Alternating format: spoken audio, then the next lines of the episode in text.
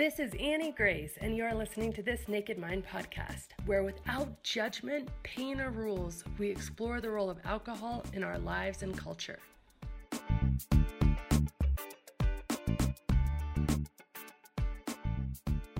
This episode is sponsored by the Live Alcohol Experiment, a 30 day science based and compassion led journey where you learn to develop a healthier relationship with alcohol without relying on willpower. Why? Because the truth is that willpower runs out. Instead, you learn how to focus on what you gain, not what you give up, so you can feel good about the decisions you make without shame or guilt. With the 30 days of video training, virtual daily coaching, and a private and supportive community, you get that and so much more. Join us today to get happier, healthier, and to take back your life.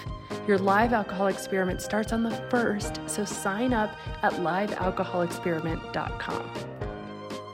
Hi, this is Annie Grace, and welcome to this Naked Mind podcast. I'm here with Peggy. Hi, Peggy. How are you? Hi, I'm great on this uh, Pay It Forward Day. Oh, yes, so good. So let's start sort of at the beginning in your journey with alcohol. Where where did it all start for you? Yeah, I was a late bloomer, so around my uh, really didn't uh, alcohol didn't play a huge role in my life. Uh, you know, maybe a little bit, you know, socially of course, it did in my 20s when I was, um, you know, in my early 20s, but it didn't become an issue for me until I was in my 50s. And I think there was a lot of, you know, um, factors. One was um, I'm a social worker and I was in direct practice at that time. And uh, there's a lot of vicarious trauma from experiencing child welfare, you know, uh, child abuse. The mm-hmm. system sucks so that was, you know, um, I think that's even the harder thing. You know, you're going to be exposed to uh, child abuse if you become a child welfare social worker. It's kind of a duh, right? It's a yeah. Gosh. But the system trauma when when kids disclose that they've been abused and and they're the ones that have to go live with a stranger, I think it gets in your DNA. Yeah, I can imagine. Then I became um, a kind of a involuntary whistleblower at work. And that's a you know that's a long story but just those three things that added up and i'm you know paul and i are in a, are in a blended family.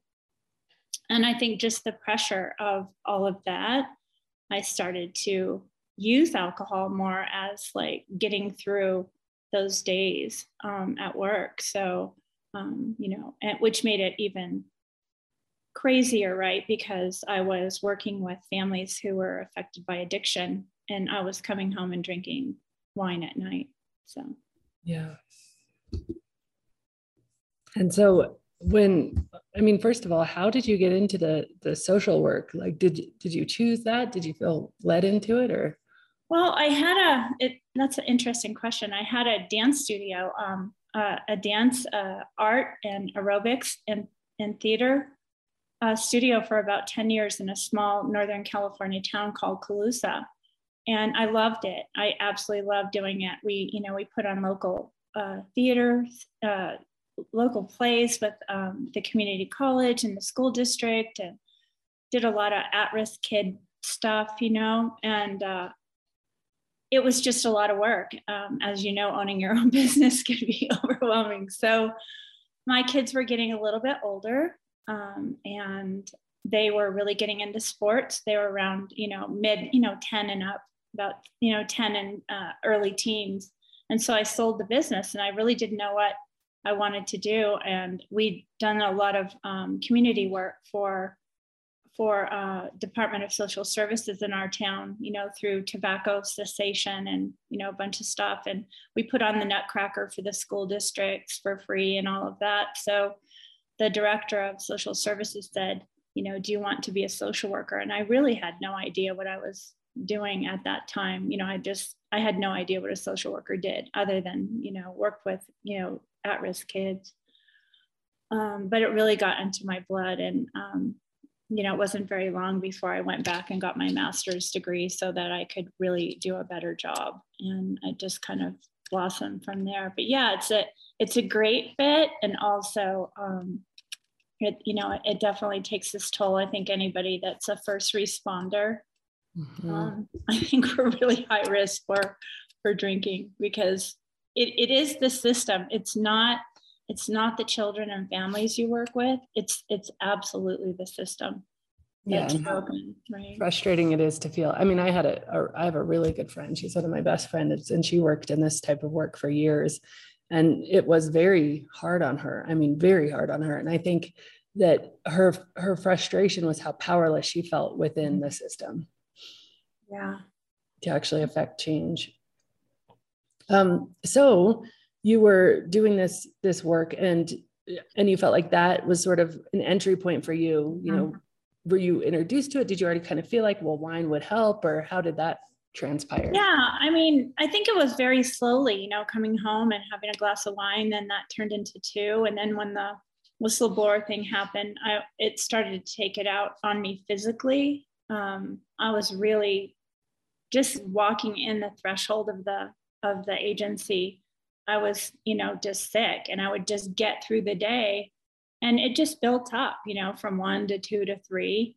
Yeah. And interestingly enough, that, uh, you know, I retired in 2014. And two weeks later, UC Davis called me and asked me to come to work for them and teach for the university, which I'm still doing. And absolutely, I'm in love with the fact that I can sort of make a difference at that level and um, you know teach new social workers the, the mistakes that i made. And and and i guess it was 2018 i got a, a, a service award for out of 1750 instructors there was three of us. And um, i went home and celebrated it with a glass with a, with a bottle and, and and of course they were drinking at the the ceremony at, the ceremony too but that's when i kind of knew i was in trouble. You know that that my life was very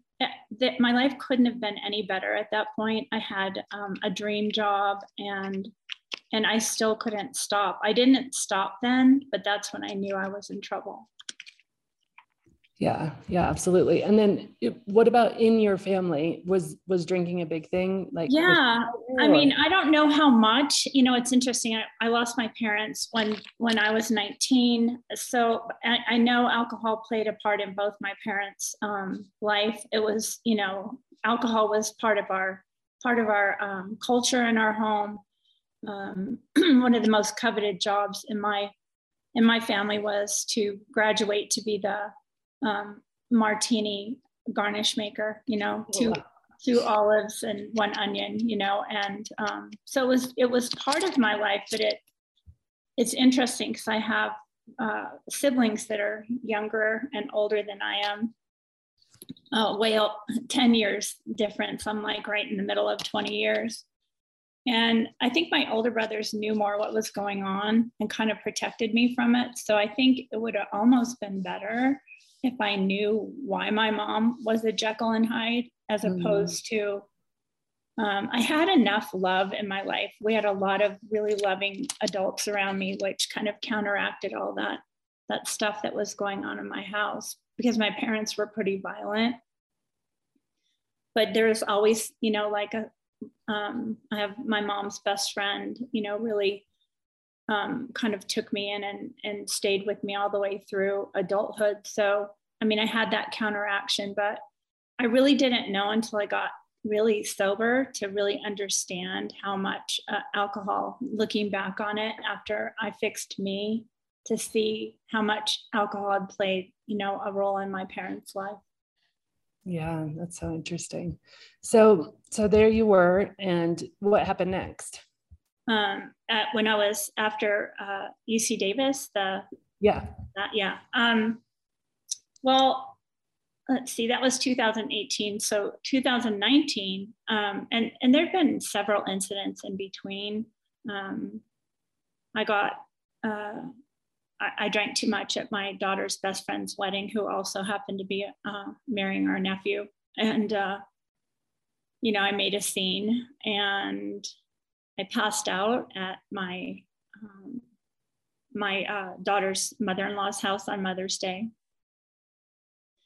And then the the the finale was we went to uh, in uh, we go to Lake Tahoe every year for a family reunion. And I didn't drink during the day because up to that point, you know, my husband was my husband was starting to get upset by it. My daughter was getting upset by it. No one knew at work. I was, you know, I'm sure you've heard that a million times that only, only the, uh, you know, that that kind of I was I was teaching by day and breaking my family's heart at night.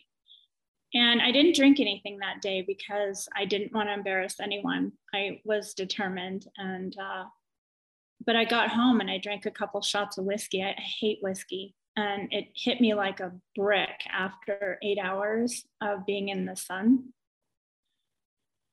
And my, um, uh, my husband got more than upset. And then um, when my daughter and my daughter and my son-in-law my daughter has two sets of twins that are um, now they're five and nine. They came out you know we rented a cabin in lake tahoe and paul was screaming at me. And um, when they came home my daughter my son-in-law and the grandkids and then i have a younger son who's um, in his 30s they you know paul was screaming at me and um, my Brett went after Paul, which you know, and and and Jason had to pull him off, and and standing there really in front of my my four grandchildren, looking at seeing that scene. Uh, Paul left with no intention of ever coming back.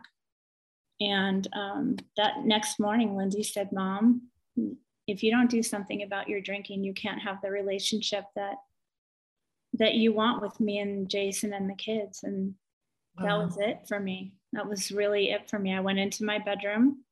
Um, I knew I was done. I, I, it was almost a relief. Yeah. I, I couldn't have hated myself anymore. I was totally ashamed, but I walked in and, and I saw um, uh, Jen Kautz's uh, sober sis 21 day oh, yeah. reset on my facebook okay. page. I made a video that day and really um, that was kind of history for me. You know we're friends now and and uh, I, I just don't think it was a coincidence at all. Oh that's amazing. That's amazing. So um so how was how was the process? What were the sort of things you had to learn and how was it socially we did the 21 day, reset, and of course, your book was um, was Jen's first recommendation. And uh, I'm a I'm a sciency person. You know, I I you know I teach, I coach, and I teach social work and uh, family facilitation for UC Davis. And the science, um, you know, again, I know you've heard it a million times, but the science just just made sense. It was exactly what I needed at the right time. And I read that book twice um, I took your 100 day challenge right after the 21 day reset. I, I, um, Jen had her one and only um, retreat in Fort Worth, you know, pre-COVID, and uh, I booked a trip to go on uh, on that that reunion and met a lot of really cool women that that weekend. Um, and I just started writing. I just started writing every day. That I was about 100 days in when I went to Fort Worth. And uh, I just started posting on Jen's Facebook page. And I just started writing and writing and writing and writing and uh, kind of developed a little bit of a following. Um, because I'm, you know, I'm I'm pretty open, pretty open about what happened to me, and I'm lucky that I am.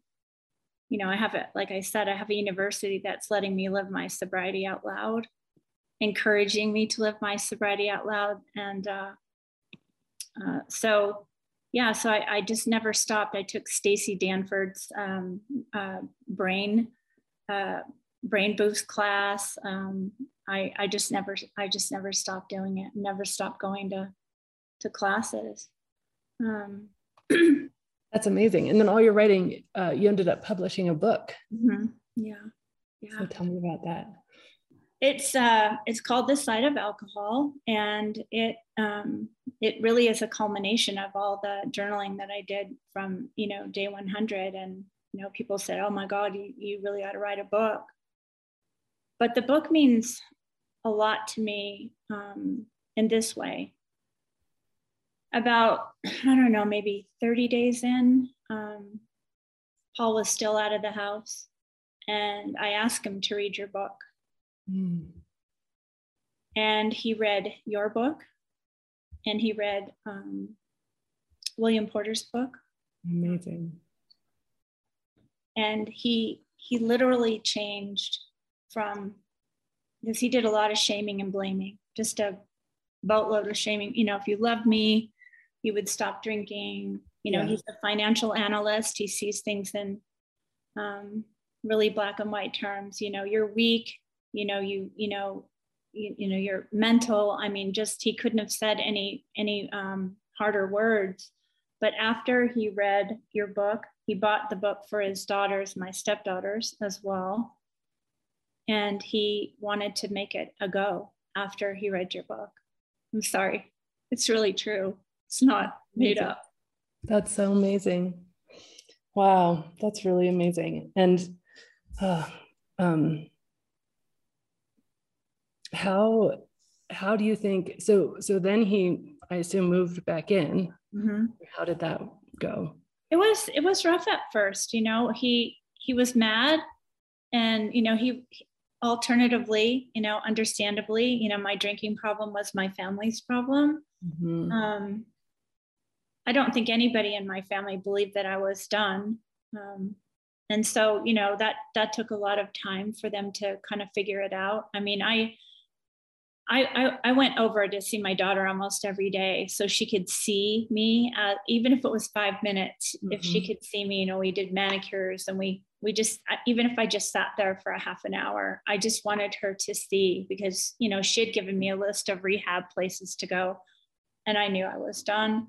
Um, he he alternately, you know, uh, went back and forth, you know, for for another few weeks, but um, I think you know, the longer it goes, just like any kind of behavior change, he started to trust me, you know, and, you know, it's still a little rough. I mean, this is, we're almost three years in, and uh, he's super excited that I got to talk to you. Um, but he did, he did write the final chapter in my book. Oh, that's amazing. Yeah. That's amazing. What would you what would you say to someone who is wondering how to rebuild trust? That's a question I get a lot. It's like, mm-hmm. I know I'm done. I know I've changed, but nobody believes me, you know. I think you have to really give the people around you grace. You can't expect them to trust you. And I and I think that's so built in because I, you know, it's kind of what I do for a living, right? So I have I have families saying, you know, to us, you know look i haven't i haven't had a drink i haven't had a drug for 30 days and you know can can my kids move back home and it's very similar to that is that um, it's it's about safety right? So safety is acts of protection uh, demonstrated over time. And and trust is that way too right? That that i i really didn't expect anybody to forgive me and, and I, I knew it would take some time. Um, mm-hmm. I isolated a lot around my husband, not my not my daughter, um, because I didn't. It was almost like that sort of childhood reaction. I didn't know what kind of person he was going to be when I walked in the door. My mom was like that too, um, but I think he's. You know, I I don't think I know he's very proud of me, and I I think it. I think it just takes time. You have to give the people around you grace. You have to. Yeah, that's so good. And and how much time? I mean, that's another question I sort of get. Is it just indefinite whenever it happens? It may never happen. You kind of have to let go of the outcome, or how do you think about that? Well, I'm sure you've seen it too, but your relationship completely changes when mm-hmm. when you stop drinking. I mean, one of my favorite uh, podcasts from you is the one you did with your husband, and I had Paul watch that one too. You know, that was uh, you know a few years ago, and um, you know we like any marriage it doesn't matter if it's if it's if it's alcohol or whatever happens you're always kind of figuring falling a little bit out of love and falling back in love again. And i think i think it that's the work it takes no matter what what is getting in between you. You know we still have a a pretty strained re- i still have a pretty strained relationship with his daughters. And it's interesting because i didn't I didn't drink and I didn't have a drinking problem till all the adults were, you know, uh, your age and out of the house. So, um, you know, we're still working on that. You know, I still get a little, a little resentful there, but, um, you know, I think journaling is is really super important, or some kind of. Um, but you have to, again, you have to do the work. You have to figure out you know what what were all those things and you know for me it was one of those i'm okay nothing to see here. You know i went through a lot as a kid. Um, you know i grew up in a violent home. I lost my parents at 19 i lost a nine month old child at 19 and mm-hmm. so i was really in that you know i don't know how to explain this but i never really grieved all, all that stuff. You know yeah. i had i had you know, my family telling me you know you're 18 you you can have more kids you're fine in fact it's almost a blessing that that this happened because now you can start your life over you know it was and so i got this huge message that it wasn't okay to be sad over things mm-hmm. and um, i guess the other thing is i have a psychologist i team with and she is she's flipping amazing she's so good annie and I I did lie to her for the first two years that I went to her. But when I when I finally came clean, she's been one of my biggest supporters and also really helped me along in my marriage and with my kids on on you know and on giving them grace or the times that um, what she did is she I I would go to her and say, well, I had all these things happen to me, but look what I have now. I have I have beautiful grandkids. We have two homes. I have a great career.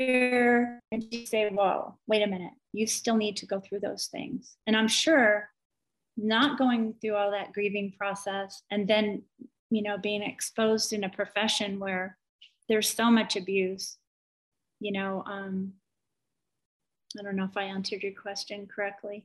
No, there's no wrong answers. There's no wrong answers, Peggy. That's a great, great answer. Um, I had a follow up question, which was, you know, navigating. What about with your? So we've talked a little bit about your part, like about Paul and his his responses, but what about your children? How how did that process go? Uh, Lindsay, um, you know, she it, it, and again, you have you have two kid two kids, three. That's right. Um, you know how oh. different you know how different they are. Yeah. and it is so incredible that you know lindsay lindsay's uh, 41 and um, she shows her affection in completely different ways. So if um, she is i'm doing a, a, a, an event next month. It's called sober in the city.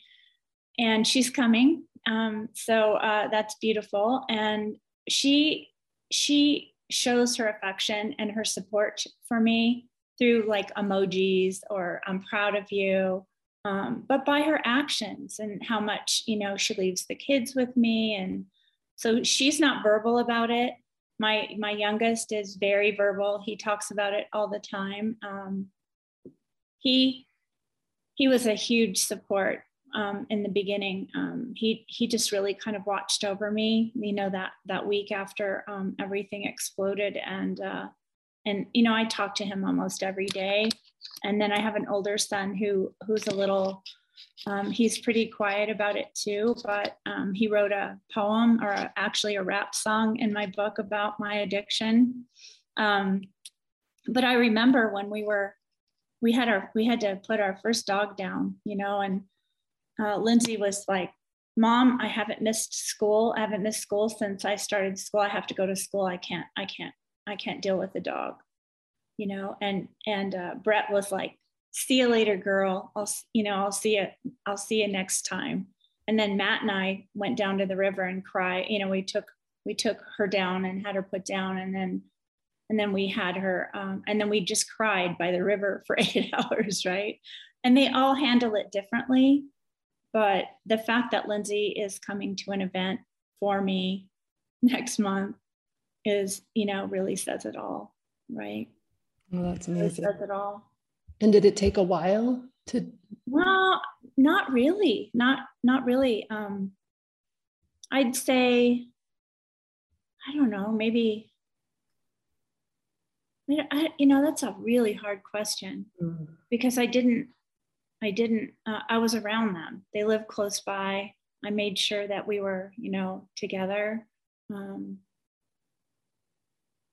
and she's not all that verbal. So um, I don't know. I don't know. Oh, that's that's awesome. Yeah, that's all right. Don't worry. Um, what about sort of your your social life and navigating friendships? How has that been? Oh, that's a you know I've lost a few friends. You know, um, what I've really learned about myself is I can get up in front of you know I'm doing a um, a conference in June. Um, I get to present my book at at the UC Davis conference, but it's not about this isn't about me. What it's about is i finally get to i get to talk to social workers about the issues of, of the warning signs of, of of drinking right? And not just drinking. It could be food. It could be prescription drugs. It could be amazoning. It could be relationship problems. But this is the first time that i think i've been able to really talk about it um, and i think that's um, that's amazing and then can you remind me what your question is again? Sorry. Social life, like oh yeah.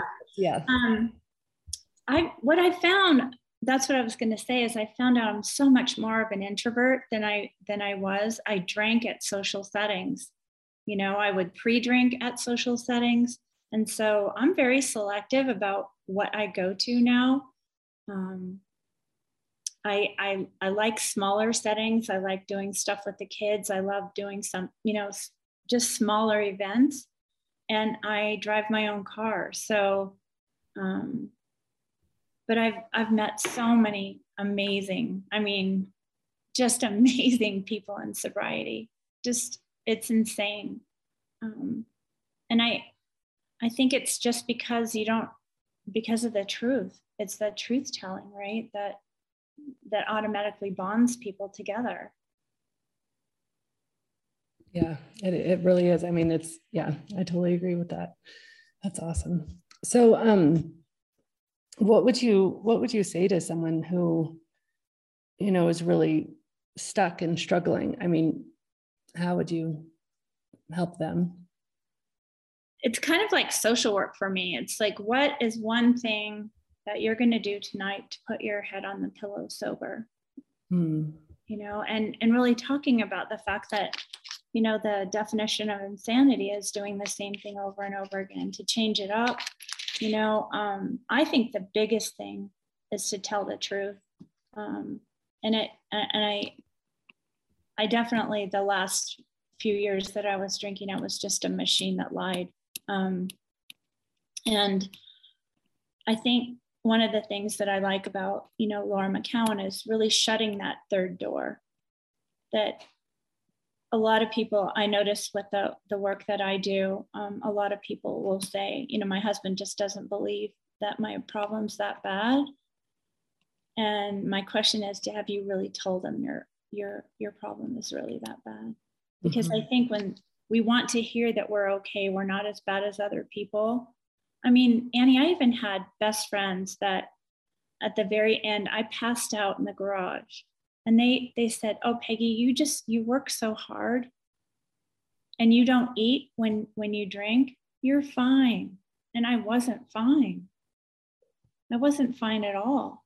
Mm-hmm.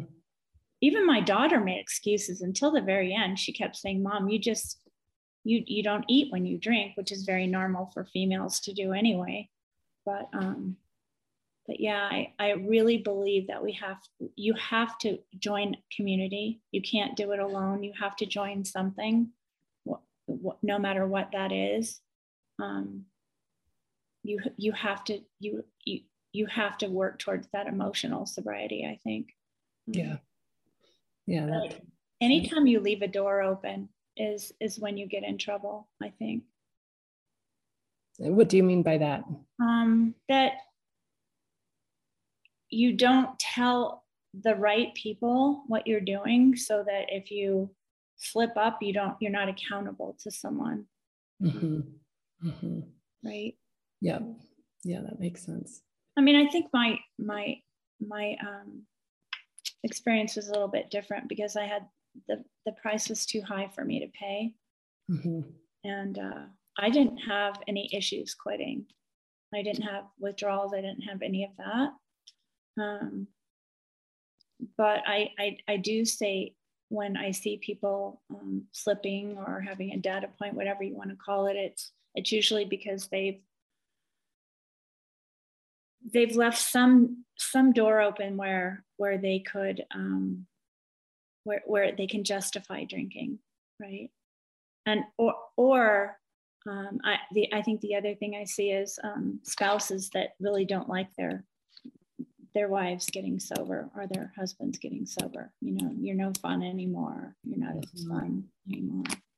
You know that codependency thing going on. Yeah, yeah, for sure. That I, I think that happens a lot. That's a, a big question I get of, you know, it's almost like he's trying to sabotage me or she's trying to sabotage me. And I think that there's so much fear and change. And I think we can we can alleviate a lot of that just through open dialogue and conversation and you know uh, letting people know that we don't expect them to change and letting them know that like it doesn't mean that we're going to judge them or think anything's different about them and you know just asking them to give it a chance and then you know instead of jumping to conclusions of how it might be not fun etc but it's very common that i'm going to go back to uh, the science the mm-hmm. science i when anybody says i can't stop i give them your book or you know give you give them the link i give them um, william porter's book the link because I almost everyone says it. Once you understand the science behind it, um, it's hard to unknow it. It's very hard to unknow that. Very. Yeah. And and the community, you have to join a community. You can't you you can't do this thing by yourself. You just can't. Yeah, no, I think that's so true. So, Peggy, before I ask the last question, is there any other things you want to share? Um, well, I, you know, um, this morning we were talking um, in a in a meeting about about the uh, with Ann uh, Dowsett Johnston, her book "Drink" around um, around just the the craziness, right, that we see. Um, I went to a I went to a dance recital this summer with um, my my granddaughters, and we walked up to we walked up to the table, and the person checking us in at a child's dance recital had a beer in her hand. Oh, wow. And they were selling beer and wine at the dance recital. Now, I didn't see anybody have more than one or one or two glasses of beer or wine.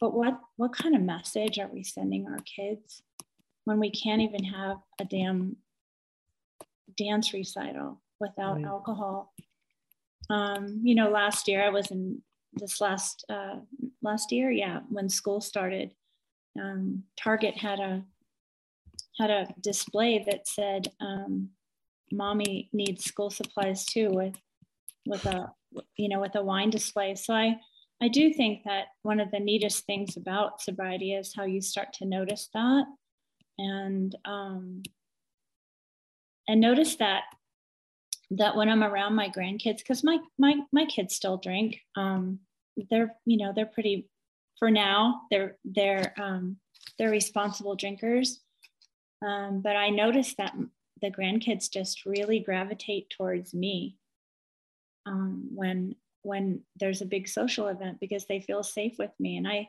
I do think that that's one of the the most prevalent things. I feel like I almost feel like I'm lucky this happened to me because I don't, I wouldn't have done the work, number one.